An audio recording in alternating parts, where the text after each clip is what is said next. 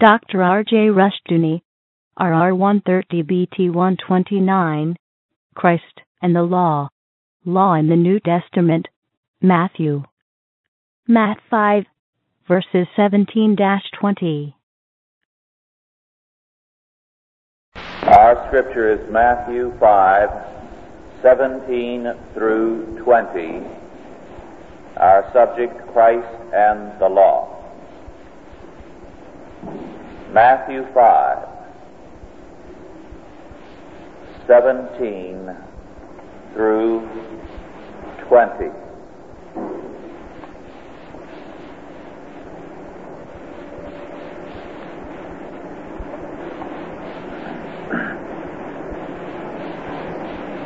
Think not that I am come to destroy the law or the prophets. I am not come to destroy but to fulfill. For verily I say unto you, till heaven and earth pass, one jot or one tittle shall in no wise pass from the law till all be fulfilled. Whosoever therefore shall break one of these least commandments and shall teach men so, he shall be called the least in the kingdom of heaven. But whosoever shall do and teach them, the same shall be called the greatest in the kingdom of heaven.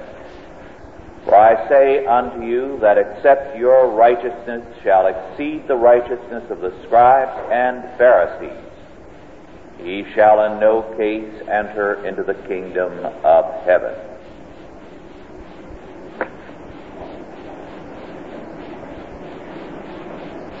Scripture is one word. And therefore, law and grace, as we shall see as we begin our study this week of the New Testament, cannot be opposed one to another. If there is no law, there is no grace.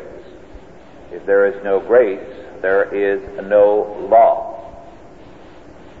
It is precisely because one exists that the other exists. There is the absolute law of God his justice, which must be met by man. But man having sinned, having fallen, is unable to keep the law of God. And therefore God, by His grace, reestablishes man in His covenant to enable him to keep that law. Thus grace is the ground whereby man reinstituted in the covenant is reinstituted into obedience to the law. Whenever antinomianism sets in, the result is that the church soon loses its gospel and ends up in a social gospel. Today, in those areas of the church where the law has been forsaken, the church is drifting radically into a social gospel, into another message. As we begin our studies, therefore, in the gospel, it is important to face, first of all, this central declaration of our Lord at the beginning of His ministry a declaration repeated more than once thereafter. Our Lord said that He had not come to destroy the law. At that point, everyone is in agreement. The problem with this text in the modern mind comes when we proceed to read, I am not come to destroy, but to fulfill. Again, in the next verse, For verily I say unto you, till heaven and earth pass, one jot or one tittle shall in no wise pass from the law till all be fulfilled. The critical point here is the meaning of the word fulfilled. And unfortunately, at this point, our English meaning has shifted badly in recent years. We have come to think of the word fulfilled as meaning something that has come to an end. This does violation to the text.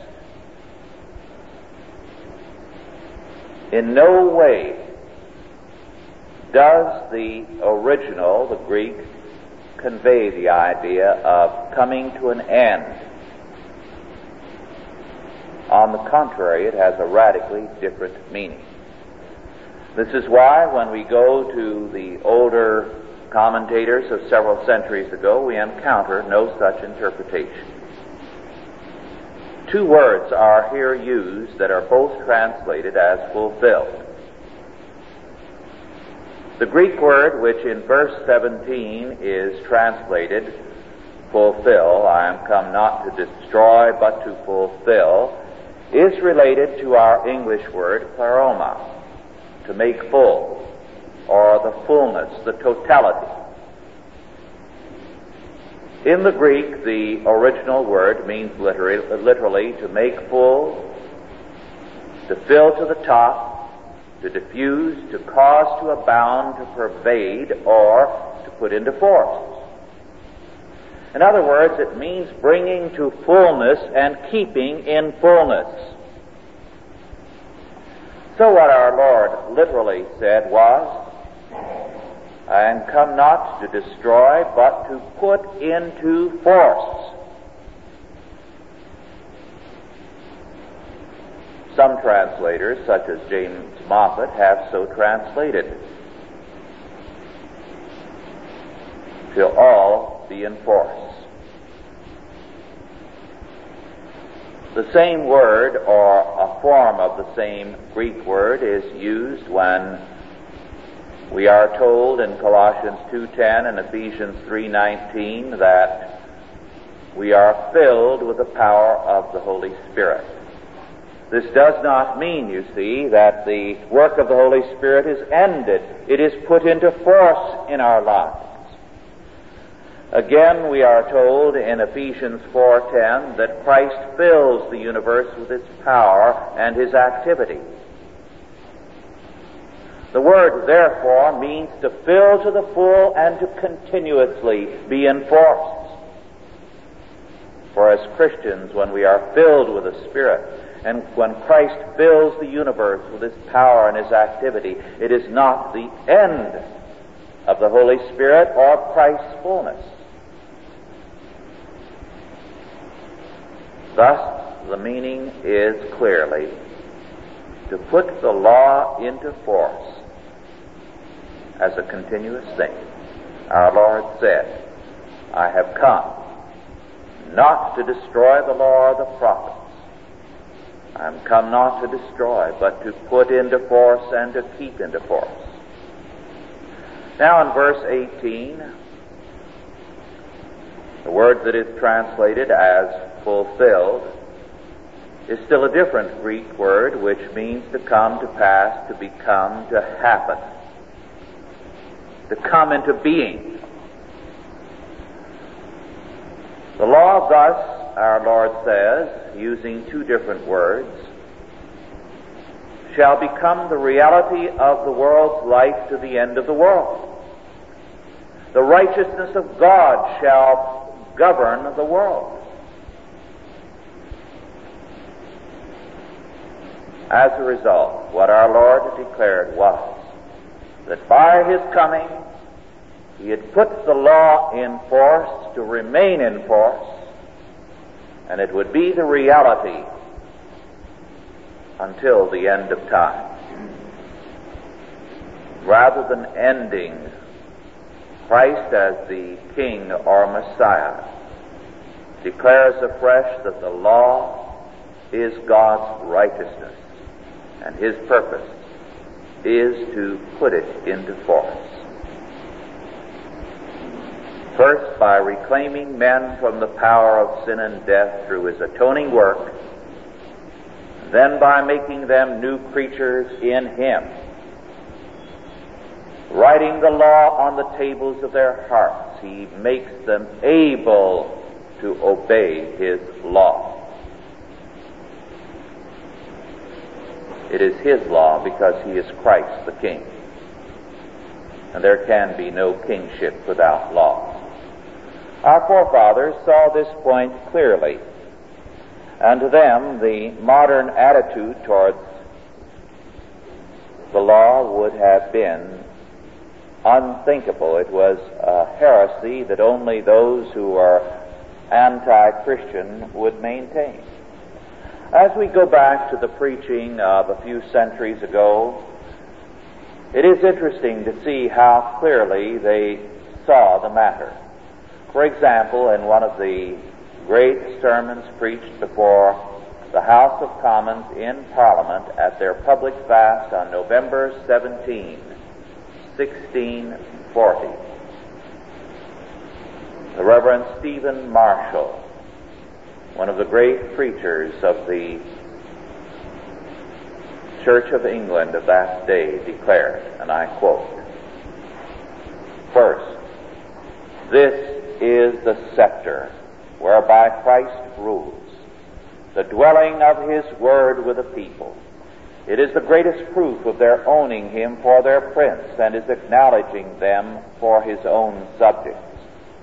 If any country esteemed a part of a prince's dominion that is not, is any country esteemed a part of a prince's dominion that is not ruled by his law?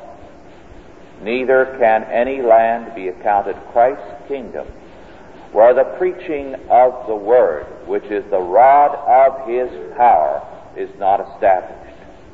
And the Lord hath ever esteemed the hinderers of his word to be the men that would not have Christ rule over them. Secondly, if all the good laws in the world were made without this, they would come to nothing. Order what you can. Leave this undone, you will never do the thing you aim at. Magistrates and ministers of justice will not execute them, and people will not obey them. The dark places of the land are ever full of the habitations of wickedness. But if Christ smites the earth with the rod of his mouth, the wolf shall dwell with the lamb. And the leopard shall lie down with the kid, the calf, and the young lion. And the fatling together, and a little child shall lead them. There shall nothing hurt nor destroy where Christ's scepter reigns. Your laws cannot give men new hearts nor new strength. That is the privilege of the laws of Christ. Unquote. Thus it was that Marshall in his great sermon declared that only a people who were redeemed by the blood of Jesus Christ and who then moved in obedience to the law of God but establish a dominion in which peace, in which law and order, in which prosperity rule. Now the fact that Jesus Christ, the Messiah King, was coming to enforce his kingship and law were stated very bluntly by John the Baptist. Because he warned the people concerning the wrath to come Now, we don't understand the meaning of that expression. Because for us, wrath has become something that has been very much run down. Child psychologists have emphasized to mothers how wrong it is to ever raise your voice with a child or to be angry. And the idea that there can be a righteous indignation that is, an indignation in terms of righteousness, in terms of law, has been forgotten. But in the Bible, when the prophets speak of the wrath of God, they are speaking of God's wrath against those who transgress His commandments.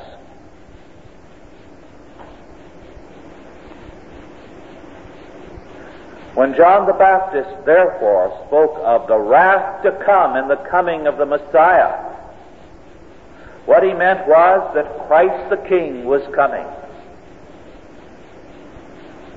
That they would either accept him as their Lord and King and bow down before him and accept his law word, or they would be judged and the entire nation cut down. And so he declared, And now also the axe is laid unto the root of the trees. Therefore every tree that bringeth not forth good fruit is hewn down and cast into the fire. He went on to declare that the Messiah would thoroughly purge his realm. And when the people of faith came and asked John, What shall we do then? John's answer was, Obey the law and manifest grace by charity towards those in need. As a result, the coming of Christ was inseparable from the coming of both the grace of God and the judgment of God in terms of His law. When we turn to the temptations of our Lord in the wilderness, we find that they are inseparable from law. Satan offered a declaration of independence from God and His law. He declared, move in terms of man, man's need. Give unto these people bread. Turn the stones into bread. After all, there's economic want in the world. Give them a social gospel. And make faith unnecessary. Enable them to walk by sight. Cast thyself down and have the angels of God sustain thee so that you can prove that faith is unnecessary. You've demonstrated supernatural powers. You've demonstrated that God's angels are going to come from heaven to sustain you. So faith will be unnecessary. Sight will be sufficient and bow down and worship me, recognize the rightness of my position. That faith is unnecessary. Man should walk by sight, and God should serve man, not man God. And every one of our Lord's answers were from the law. It is written. It is written it is written. In the Sermon on the Mount, of course, our Lord identifies himself as the lawgiver.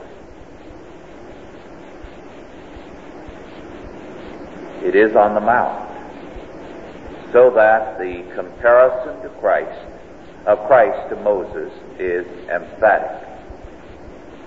Moreover, he made clear that he was greater than Moses, that he was God the King, by declaring not, Thus saith the Lord, but I say unto you. Moreover, he echoed Deuteronomy 28. Now, Deuteronomy 28 begins with a series of beatitudes or blessings, the words are the same, and then a series of curses.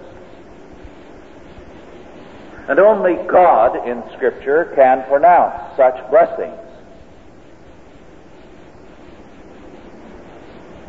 Or someone who prophetically is inspired of God. And our Lord saying, I say unto you, not thus saith the Lord, speaks in the Sermon on the Mount and begins with, Blessed are the poor in spirit, they who feel their spiritual need. Blessed are they that mourn, they that hunger and thirst after righteousness, they that are persecuted for my sake. Blessings. And then at the close of his ministry in Matthew 23, what do we have? A series of curses pronounced upon the Pharisees, the scribes, the leaders of the people so that the Pharisees immediately saw who Jesus was. They knew with whom they had to deal. And as a result, from that point on, we have a series of conflicts between Christ and the leaders of the people in which they come to Christ, as we shall see on subsequent weeks, to try to prove that he is not truly the spokesman of the law. And if he's not the spokesman of the law, neither is he the source of grace. they come to him to make fun of the law to levirate.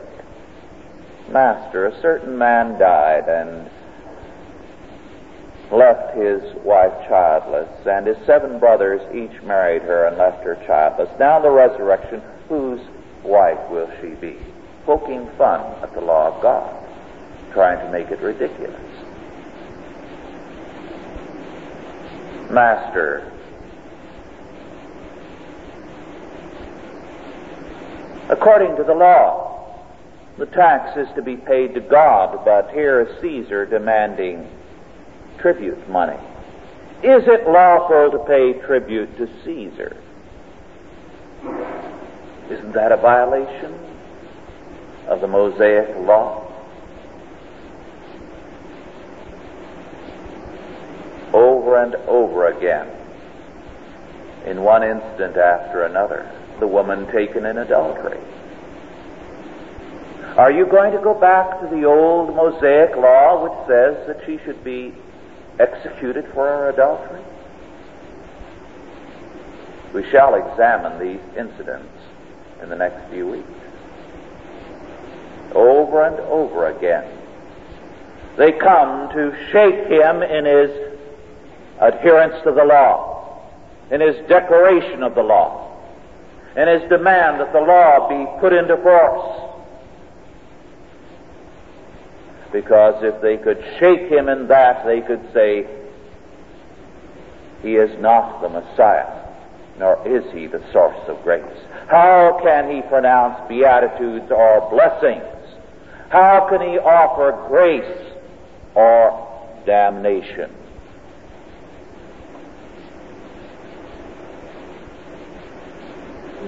But by pronouncing blessings Beatitudes, and by pronouncing curses, our Lord declared himself to be the shibboleth whereby men are tested and judged.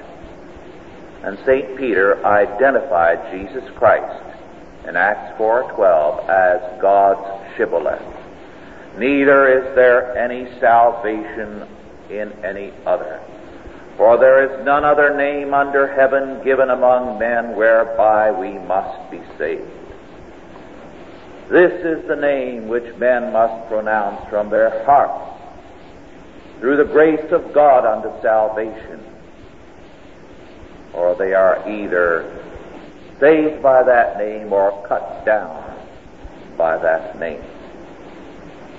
In the Sermon on the Mount, Christ is the lawgiver develop the full implications of the law, personal as well as civil, the inner as well as the outer aspect. It is not sufficient, he declared, to say, I have not killed, therefore I have kept the commandment. If we have anger, hatred without cause against our brother, we have broken the commandment. If we have lusted after someone in our hearts, then we have broken the commandment.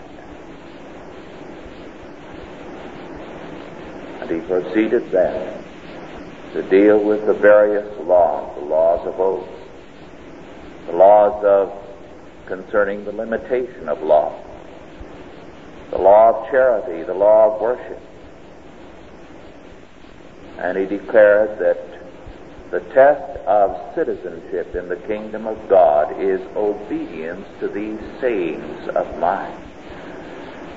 And the man whose life is founded upon a rock, or more accurately, the rock, and rock in Scripture is always a type of God, a symbol of God. The only time when it is not so used is when Moses says, Their rocks are not as our rocks. That is, their gods are false gods. They are not like our God. So even there, the reference is to divinity. The man whose life is founded upon the rock, upon the atoning work of Jesus Christ, and who builds thereon in obedience, storms of judgment shall come but he shall stand. For his house is founded upon the rock. But the man whose house is built upon sand upon himself, however outwardly fine that house may seem. However outwardly he may seem to be a moral and a law abiding man, when the storms come, great shall be the fall thereof. For man's word and man's law is sand and cannot prevail. The Sermon on the Mount concludes with the comment of the people, their amazement, for he taught as one having authority. And the word authority there means the power, the liberty to do as one pleases, the power of that which is right. The Pharisees clearly understood all this. And so they sinned with knowledge when they rejected him. And therefore our Lord declared upon them would descend all the righteous blood shed upon the earth for their lawlessness. And the greatest tribulation of all history should come upon them and their city and their country. Because all power having been given unto him in heaven and earth, that power brought the total curse to those who opposed him and his kingdom. But he himself, by his saving work, is the beatitude of his covenant people, our King of grace. Thus it is our Lord in the Sermon on the Mount as the greater Moses declared himself to be the principle of blessing, of salvation, and the principle of judgment, of curses. Thus he echoed not only the whole of Moses' ministry as that greater prophet, but also Deuteronomy 28 by declaring, He who is the source of blessing, of beatitude, and of curses is in your midst, the King of salvation and the Lord of judgment. Let us pray. Almighty God, our Heavenly Father, we thank Thee that Christ is come. The law is put into force. Grace unto salvation made manifest. And we called by Thy grace to be the people of the Messiah King. Strengthen us, therefore, in faith and obedience that we may build unto ourselves and unto our country, unto our families, structures that will stand against the judgments which thou dost bring against all workers of iniquity. Enable us, our Father, to reestablish all things in terms of the kingship of our Lord and his saving power that we might ever rejoice in His grace, prosper under His law, and be guided by His word. Bless us to this purpose in Jesus' name. Amen.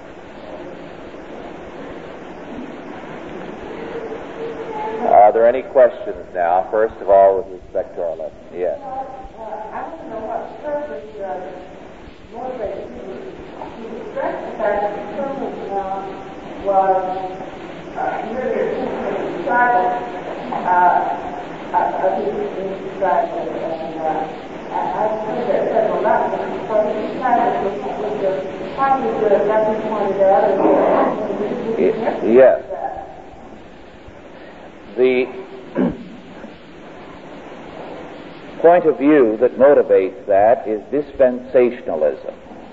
It divides the Bible instead of observing its unity and says this belongs to one period and that to another, and it ends up with really no Word of God. Because if because he addressed the disciples at that point, that Word was only for the disciples, Then we have to say the Old Testament was only for the Hebrews because it was addressed to them. The letters of Paul were only for the particular churches because it was addressed to them, and then you end up with no Bible. Because there's nothing in the Bible in terms of that point of view that was ever said for us, you see. Then you end up with no Bible, and you might as well be a humanist because you say, God has no word for me. But any time God spoke to any man, his word was for man. So the whole of Scripture is spoken to us, or none of it. And that point of view is wrongly dividing the word of truth. Yes.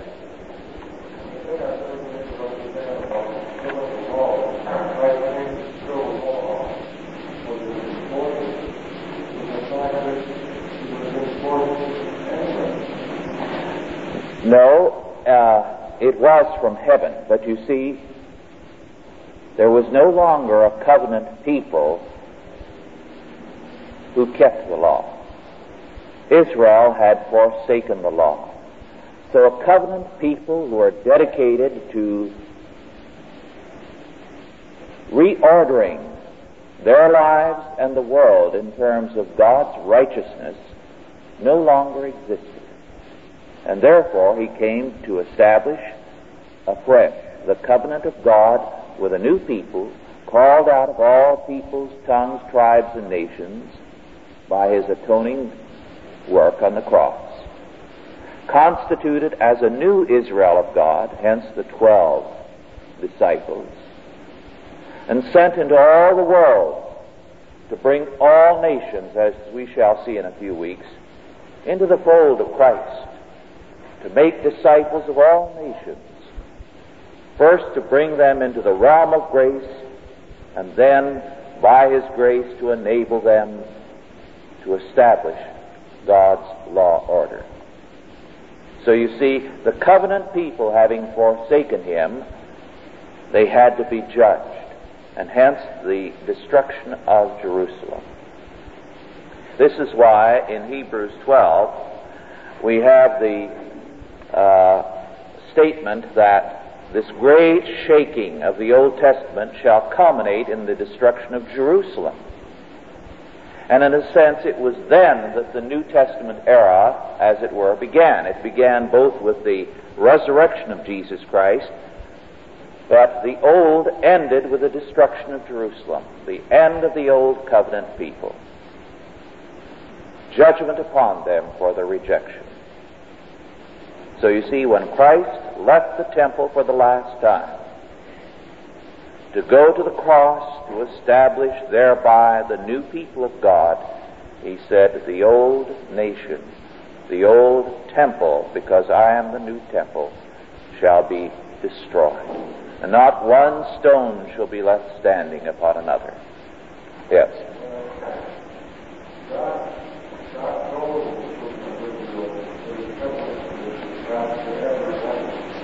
Right. It's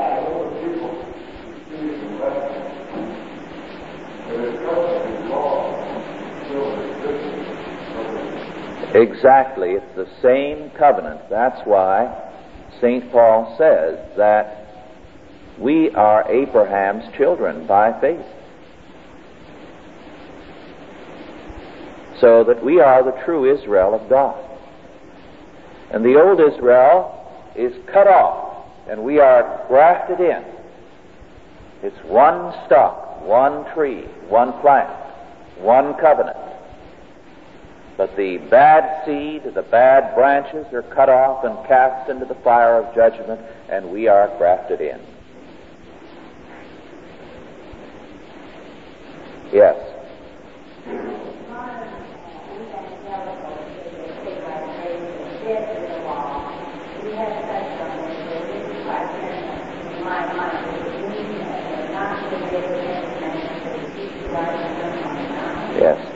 We're going to come to that in a few weeks when we come to what Paul says in Romans and Galatians. But briefly, when we are dead to the law, we are dead to it as a death sentence, as an indictment, you see.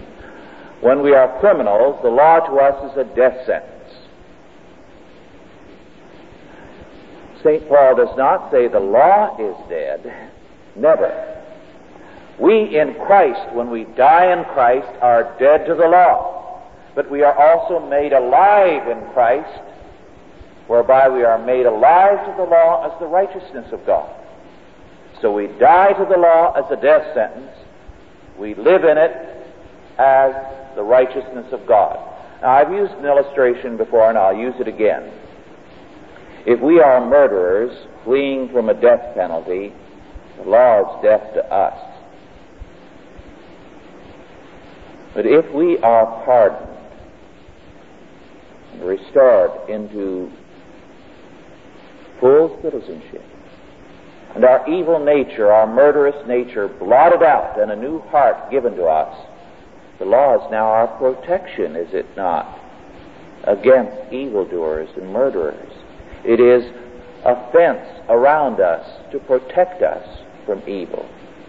So our relationship to the law has changed from men who are legally dead under the law, who have the death sentence pronounced against us, to men who find the law the righteousness of God, a protection, a way of life.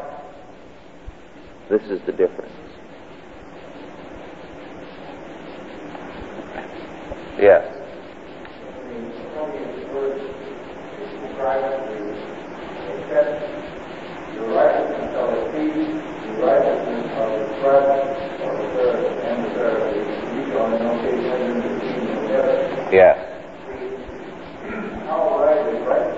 Yes. Uh, I meant to comment on that and forgot. Now, he says, in effect, there are two standards of righteousness. That of the Pharisees is based on the traditions of men. And you're not going to ever get into heaven in terms of man's work, man's way of salvation. Therefore, you'll never enter into heaven in terms of man's way of salvation and man's law only by Christ's salvation, my own work, and my law, God's law, you see. In other words, our righteousness is first of all the righteousness of Christ imputed into, unto us and our sanctification, our growth therein. In relation to that, uh, God's law is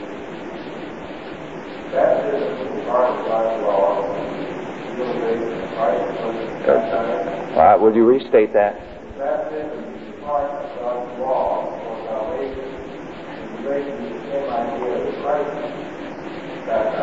Yes, we are under. This does not mean someone who is unbaptized doesn't go to heaven, but it is a part of his law as entrance into the kingdom.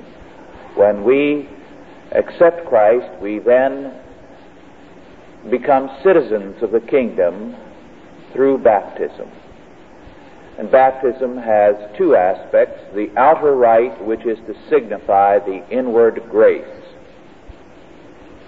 So when we have the inward grace, when we accept Christ as our Lord and Savior, then we seek baptism to show that we are Christ's people. Now, with children, it is a mark of their covenant membership, that they have been born into the covenant of grace. But with adults, it is an outward testimony to an inward grace.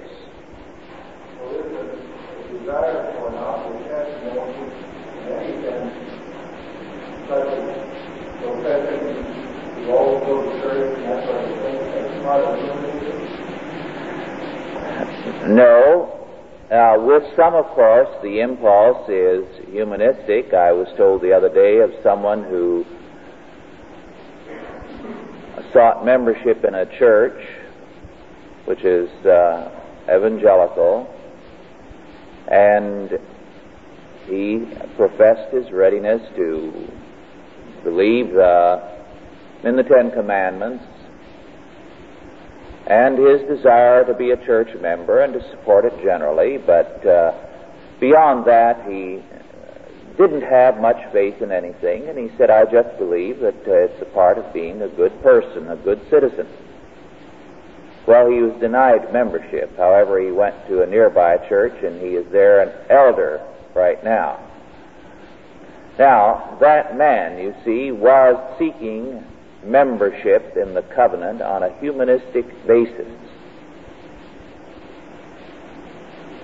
But we are to seek it in terms of the Holy Spirit. That Christ having redeemed us, we come to Him now in response to His call. Yes.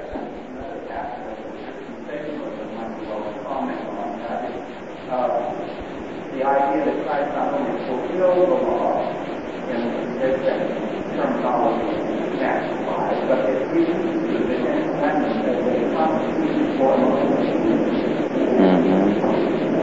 so that it's not obligated one common law for gratifying. Yes. Uh, this uh, comment was made by the Reverend Mr. Nelson, who is a very able scholar, incidentally the dispensationalists don't entirely do away with the law. They do away with it for us. They recognize that the law still has to be enforced sometime, but they postpone the enforcement of it to a millennial kingdom in the future.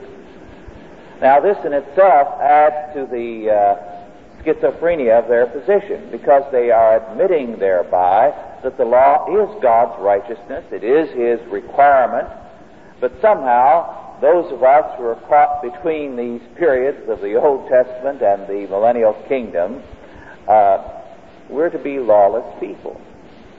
In other words, God doesn't really have a program of righteousness and of law and order for us, which is a rather uh, strange position. Yes.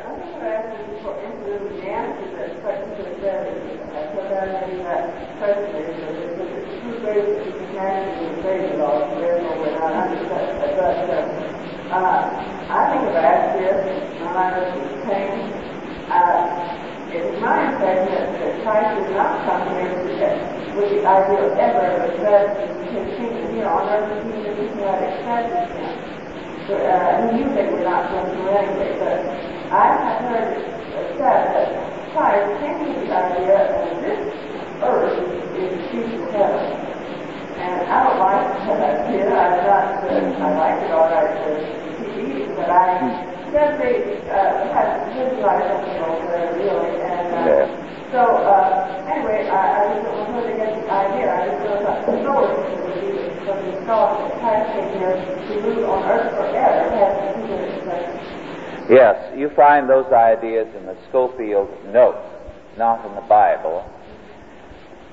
The source of them is in old Jewish fables, as St. Paul put it. In other words, the, uh, in the period between the Old and the New Testament, a great many Pharisaic ideas developed in which the Jews held that they were going to rule the world, they were going to have Christ the King come back and lead them in power against all the nations, that uh, there would be heaven on earth, uh, at least for the Jews, with everyone else being their slaves, and so on. Now, in altered form, this is substantially the picture the uh, dispensationalists have of the future. And it is a very, very erroneous one. It goes back to these old Jewish fables, Jewish ap- apocryphal writings.